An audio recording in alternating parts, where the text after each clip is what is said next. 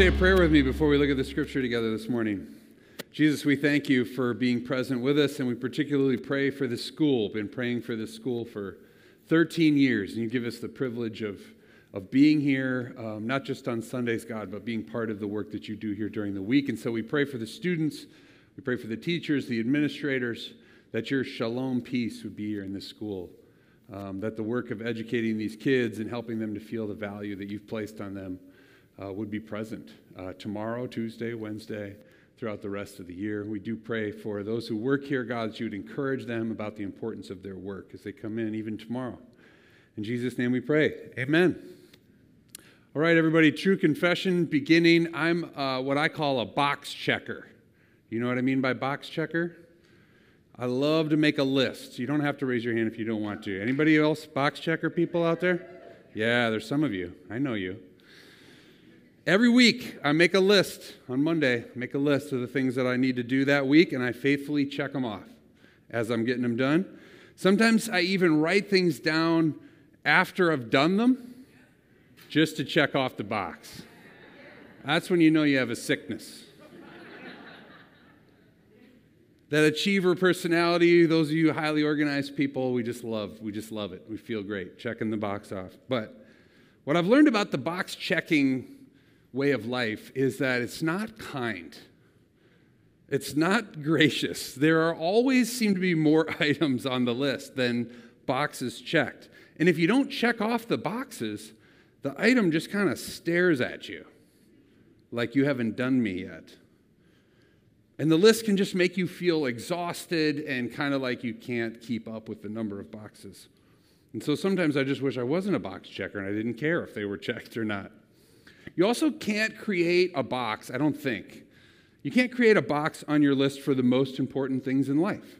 You can't create a box for things like love your partner today, right? At least not if you think they're ever going to see the list. You don't want them to see that on your list. I don't advise you tomorrow, for instance, to have a box that says, give Hallmark card to my spouse or my significant other or my friend. It's not something you put on a to-do list, right? You can't put a box that you can check that says, love my kids today or be a good friend or engage with somebody I don't know yet. I mean, you could, but it'd be weird. Those things aren't on my list, and the list is way more superficial than that.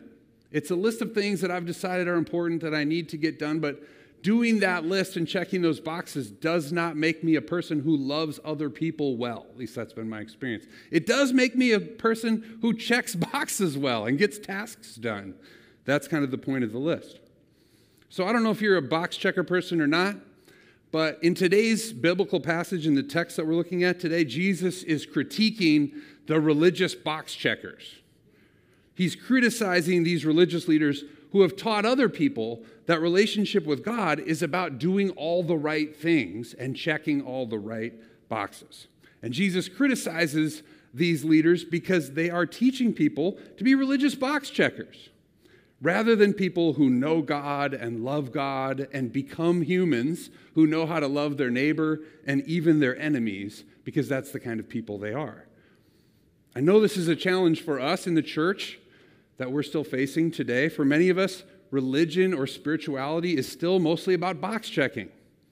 Sometimes we go to worship, or we give, or we serve, or we pray, or we read our Bible just because we want to have the satisfaction of saying that we did it, that we checked the religious box. But checking those boxes doesn't necessarily help us to become people who instinctually know how to follow the most important commandments that Jesus teaches us. Things like loving God with all of our heart, mind, soul, and strength. Loving our neighbor as ourselves. And in the passage today, even loving the people who are our enemies and praying for them. And so we're going to take a look at this one section of Matthew chapter 5 today, which is a part of what is called Jesus' Sermon on the Mount that Pastor Stephanie introduced to us last Sunday. And in her introduction, she talked about the first part of chapter 5 in Matthew, where Jesus begins with this kind of poetic reversal of roles, if you will. And Pastor Steph talked about how Jesus took a lot of the categories of people that folks thought were not important, were not valuable, and actually said, these are people who God blesses. Blessed are those who are in mourning. Blessed are those who are poor in spirit. Blessed are those who hunger and thirst for the righteousness of God, because they are seen by God and they are loved by God. And so he begins this whole Sermon on the Mount by teaching that many people who folks think weren't important are actually very high on God's list. And this reversal is what we should expect from the rest of his teaching in this sermon. He actually goes on right after that part to talk about all of us as people of God as both salt and light in the world. And Pastor Gary, who's our guest next week, is going to unpack that passage for you when he comes. And so we're going to look at verses 17 to 21 primarily today, and then a little bit of the rest of the chapter, where Jesus is talking about something that's very important to Matthew, the author of this gospel, and that is the role of the law, capital L, law, in the ministry and teaching of Jesus. One of Matthew's goals in his gospel is to show us how Jesus is the fulfillment of the story that we're told in what we call the Old Testament, the law and the prophets. Sometimes it's referred to in Scripture. Matthew really wants us to understand that the ministry and person of Jesus is a continuation of the story that we get in, again, what we call the Old Testament. And so Jesus is teaching that himself in verses 17 to 21. So let me read it. You can hear how Jesus talks about it. Jesus says, "Do not think that I have come to abolish the law or the prophets. I've not come to abolish them, but to fulfill them. For truly I tell you, until heaven and earth disappear, not the smallest letter, not the least stroke of a pen will by any means disappear from the law until everything is accomplished. Therefore, anyone who sets aside one of the least of these commands and teaches others accordingly will be called least in the kingdom of heaven. But whoever practices and teaches these commands will be called great in the kingdom of heaven.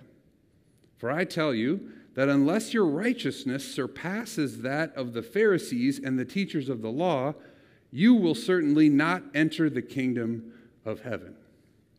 So I want to unpack this a little bit with you this morning. First of all, I want to say when you hear the word law or law and prophets in that text, I just want you to think of the whole story of God in the Old Testament, the story of God's relationship to creation and to Israel throughout that. Don't think just of like the Old Testament Ten Commandments or something like that. Think about the whole story and covenant relationship with God. And so Jesus is making it very clear here that he's not trying to do away with that story, with that law, with that relationship that's described in the Old Testament, but that he's trying to show people how to actually live it out. And so here's the big idea I have for you out of this text this morning for us. It's simply that following Jesus is not about checking boxes.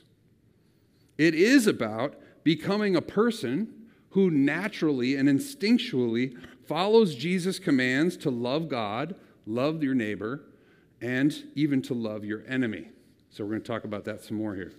Jesus says he has not come to replace the law, but to fulfill it and complete it. It's important to remember that Jesus loved the law. When he's 12 years old, he's in the temple discussing, arguing, teaching with rabbis 2 and 3 times his age about the meaning and importance of the law.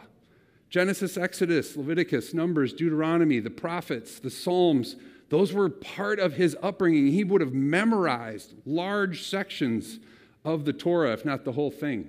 So it was ingrained in him. It was how he understood relating to God the Father and encouraged other people to do so as well. When I was in college, I remember reading this book for the first time called The Bible That Jesus Read by Philip Yancey. And it was kind of the first time I realized, oh, there was no Gospels for Jesus, right? There's no New Testament letters from Paul for Jesus. There's just what we call the Old Testament. So that when Jesus is tempted by the devil in the desert, as Pastor Ashish taught us about a number of weeks ago, he's quoting Deuteronomy in order to defend himself against the temptations. When he's dying on the cross, he's quoting the Psalms. When he's praying, I imagine, when he was going to sleep, he's quoting the Shema and praying prayers that all the rest of the Jewish people would pray from the law. And so Jesus understands himself, and we need to understand this as well, that he's playing this role in the midst of what we teach our kids is the big God story. The story that begins all the way back with God creating the heavens and the earth, God creating animals, God creating us, resting, and then developing this relationship that tries to address the sinfulness that comes when we decide that maybe we should be God instead of God, and there's a rift in our relationship with God. And then God works for centuries to build this covenant relationship, right? This deep connection that allows us to live together with the God who created us. And sometimes that's going great, and sometimes it's going poorly, and it kind of goes up and down and up and down across the Old Testament. And Jesus is stepping into that story. Jesus is not starting a new religion in the first century. Jesus is not providing some new spirituality that's never been conceived of before. He's coming to fulfill what's already been talked about by many people who've come before him as the Messiah, the Savior, the one who is promised to fulfill all the promises of God and the prophecies that have been said about what God will do for God's people. And more than that, Jesus is also positioning himself here as the only one who can give us the real interpretation of that law. In fact, part of his teaching in the Sermon on the Mount is to say there's a whole bunch of teachers of the law who have been teaching you the wrong thing. They've been telling you to follow these laws and that law and ignore these other things, and they're wrong. And I'm going to correct their teaching, and I'm going to tell you the right way to understand the real spirit behind what you understand to be the law. And so we need to read the Old Testament. I know for many of us, sometimes reading the Old Testament is hard. Parts of the Old Testament is hard, but I want to encourage you. Whenever you're reading the Old Testament, you have to always think of Jesus as the glasses or the lenses through which you are reading the Old Testament. That's what he's saying here. He's saying, I'm the fulfillment of everything that came before. So when you read about the ways in which things were happening in the Old Testament, you have to interpret them in light of how we see God revealed in Jesus.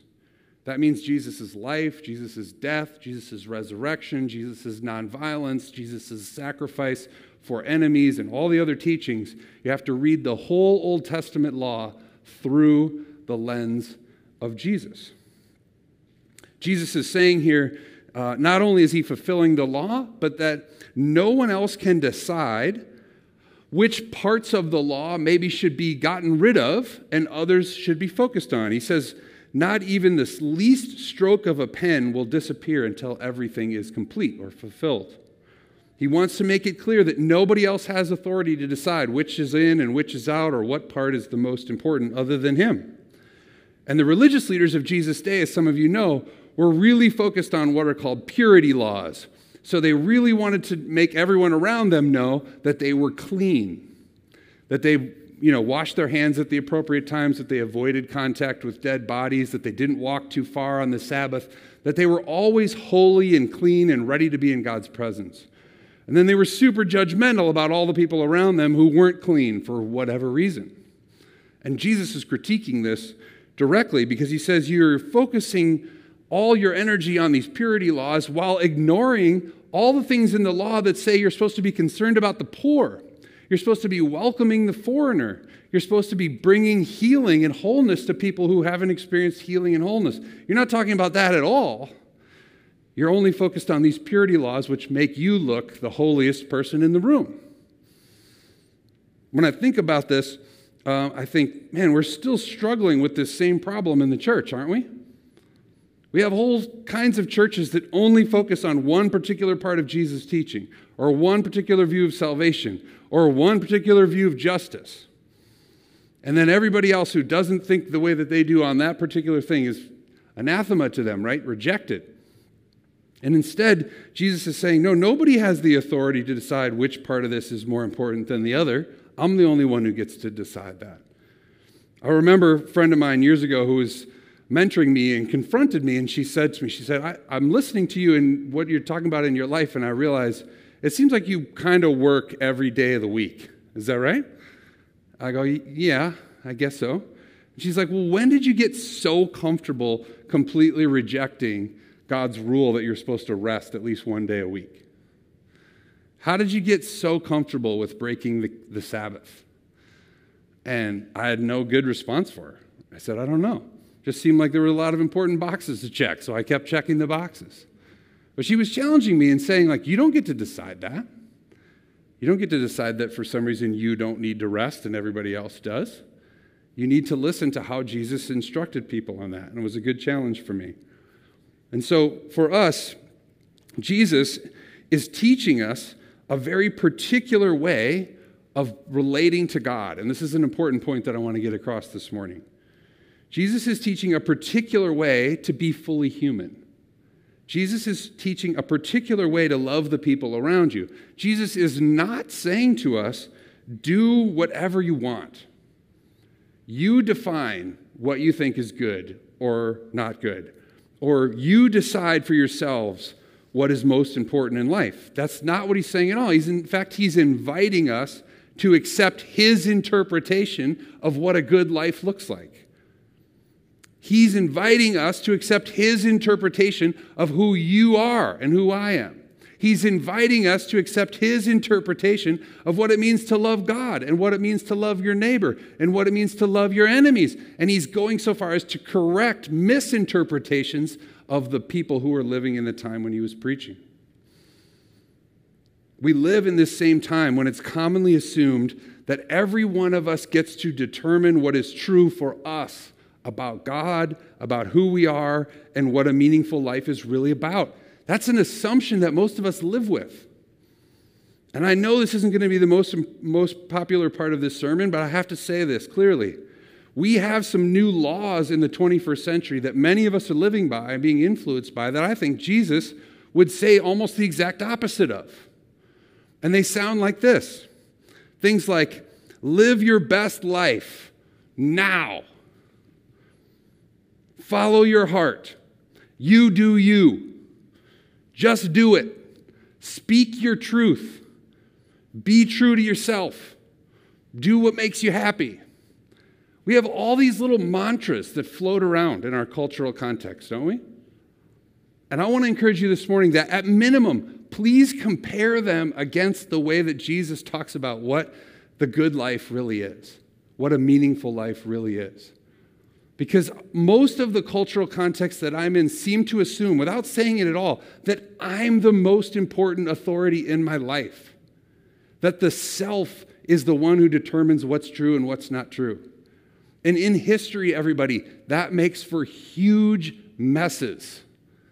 Terrible misdirections when humans decide that we're the ones who decide what's true and what's not.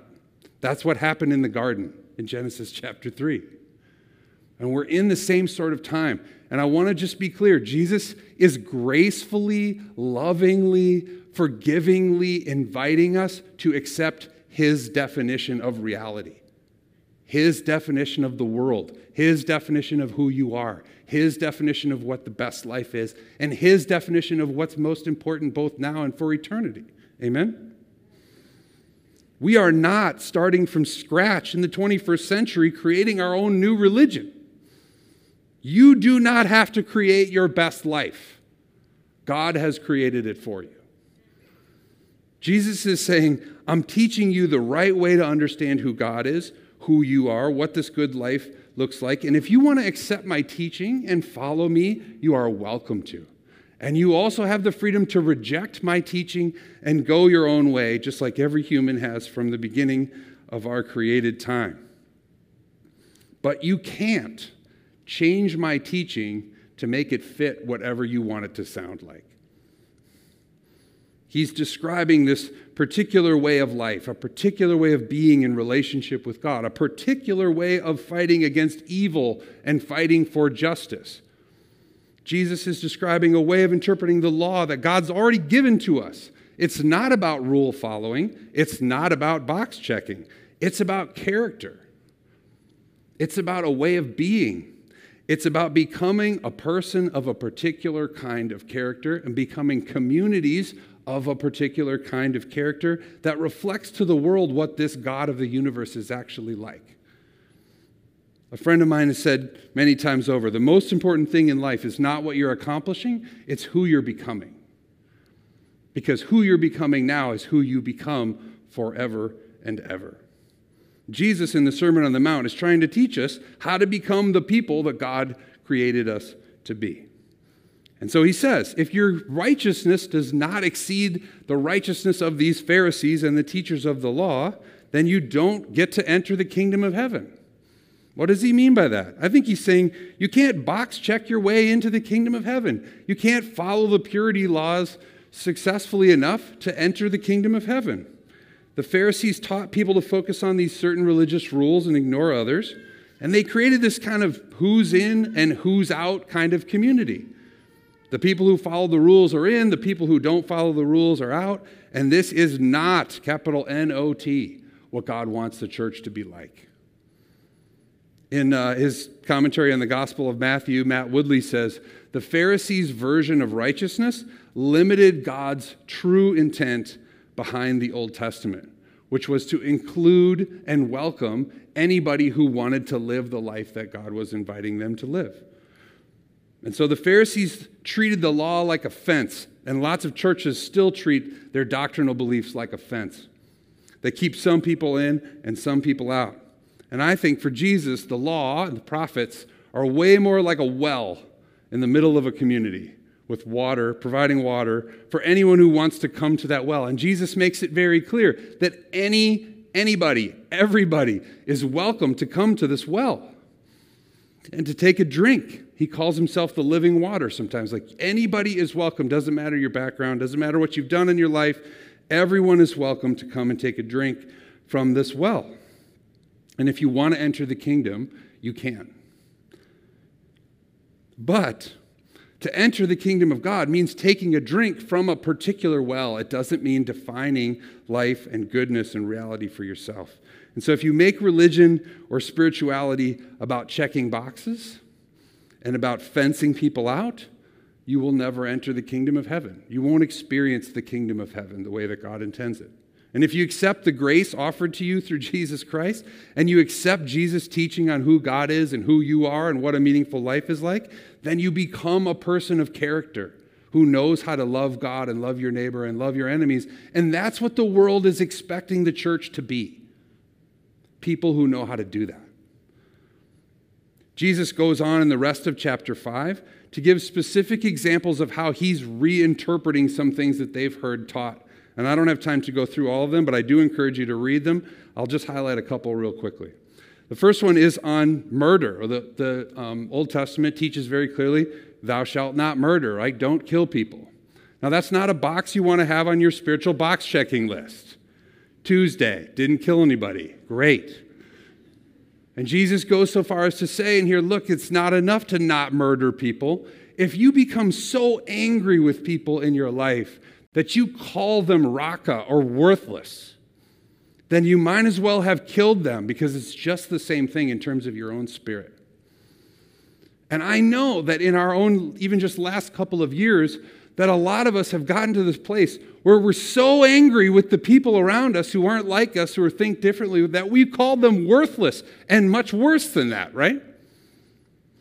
And so we have to look at Jesus' teaching here and say the law and the prophets are trying to point us to the grace and mercy of God that helps form us into people who don't get so wildly angry at other people that we call them worthless and write them off. Second example he gives is about adultery, where he says, you know, the law has said, don't commit adultery, don't cheat on your partner. But I'm telling you, even if you look lustfully and long to be with somebody for a moment or for a lifetime, you've already committed adultery and cheated on the person that you've committed yourself to. And so what would it be like to become a person whose character helps prevent them from looking with lust on things that they're not supposed to lust after? And a final example is when Jesus says, you've heard love your neighbor and hate your enemy, but I'm telling you to love your enemy and pray for them. And if they ask you for something, give twice what they ask you in order to demonstrate the love of God even for the people who hate you. Don't you think that in the present moment of the 21st century, if we as Christians found more opportunities to love people that we might consider enemies, that might actually help the world to experience some healing? Jesus isn't setting a higher standard of perfection or performance. I want to be clear about that. He's not saying you have to be perfect in order to be accepted by God at all. He is saying, here's what it means to become a complete person, a complete human, a complete church community by becoming people who hunger and thirst for the righteousness of God in our lives. As I thought about this, I realized, this is what I want. I feel like I want to become a complete person. I want to be a complete husband, a complete father, a complete friend, a complete student, disciple, apprentice of Jesus. I want my life to be about pursuing that completeness, and I'm always messing it up every single day. And the grace of God and the good news of Jesus Christ is that every single day, Jesus extends his hand and lifts you up and says, okay, let's practice again today. I've already accomplished what needs to be accomplished for you to be forgiven, and every day is a chance to practice and practice and practice and practice until you become more and more like me. This is not about earning God's love, but it is about accepting the challenge to continue to be formed to be more and more like Jesus over time. I know that God's grace is always going to give me another chance to learn to become the kind of person that God created me to be. Let me invite the band to come back up. Like many of you have been watching some Olympics over the last couple weeks, whenever I watch the Olympics, regardless of what sport it is, I think about how much those athletes have given up to get there. The amount of sacrifice, the time that they've put into preparing just to get to this one moment. And sometimes it's just a brief moment, right? 10 seconds, 12 seconds, 1 second. I know that you can't, I don't think, walk out and grab a snowboard and just launch yourself 24 feet into the air off a half pipe, can you? I mean, not without going to the hospital. You can't just put skates on and do a triple Lutz or a quadruple Lutz or however many Lutzes they do, right? If you want to do anything like that, you have to practice for hours, days, months, years, and train your body to respond to the circumstances. And that's what following Jesus and seeking the kingdom is really like. Daily practice. Every single day we begin by receiving the grace that God has given to us. Forgiveness, unconditional love. And then we commit our day to practicing the way of Jesus. We listen to God's word. We talk to God about our struggles, about our circumstances, about our questions. And we look for opportunities to love God and love our neighbor and even love our enemies. And over time, this becomes second nature to us. We become people who are like this. It's not just about believing that Jesus died and rose again. It's about being formed as a person who becomes more loving in these ways over time. So that by the time you pass out of this life and into the next life, you've become a person who can't wait to enjoy the kingdom of heaven because you're already formed for that and ready to be made perfect. We become people who naturally follow Jesus' commands to love God, neighbor, and enemies because it's who we are. So one more time, here's the big idea for this sermon. Following Jesus is not about checking the right boxes. It's about becoming a person who naturally and instinctually follows Jesus' commands to love God, love neighbor, and love our enemies. Amen. Let's pray. Jesus, I just pray today that no one will listen to this sermon and feel like your expectations of them are beyond their reach. Because I know that's not what you're intending. But instead, you lovingly challenge us to become the people that you already know we are. That you challenge the church to be the kind of community that shows the same sort of love that you've showed to us to the world so other people can trust you and love you and believe you. So all of us, God, we come open-handed to receive your forgiveness and your mercy that we can't earn and you offer us freely. And we also accept the challenge of practicing every day to become more like you by following these commands and becoming people who love in the way that you love. In Jesus' name we pray. Amen.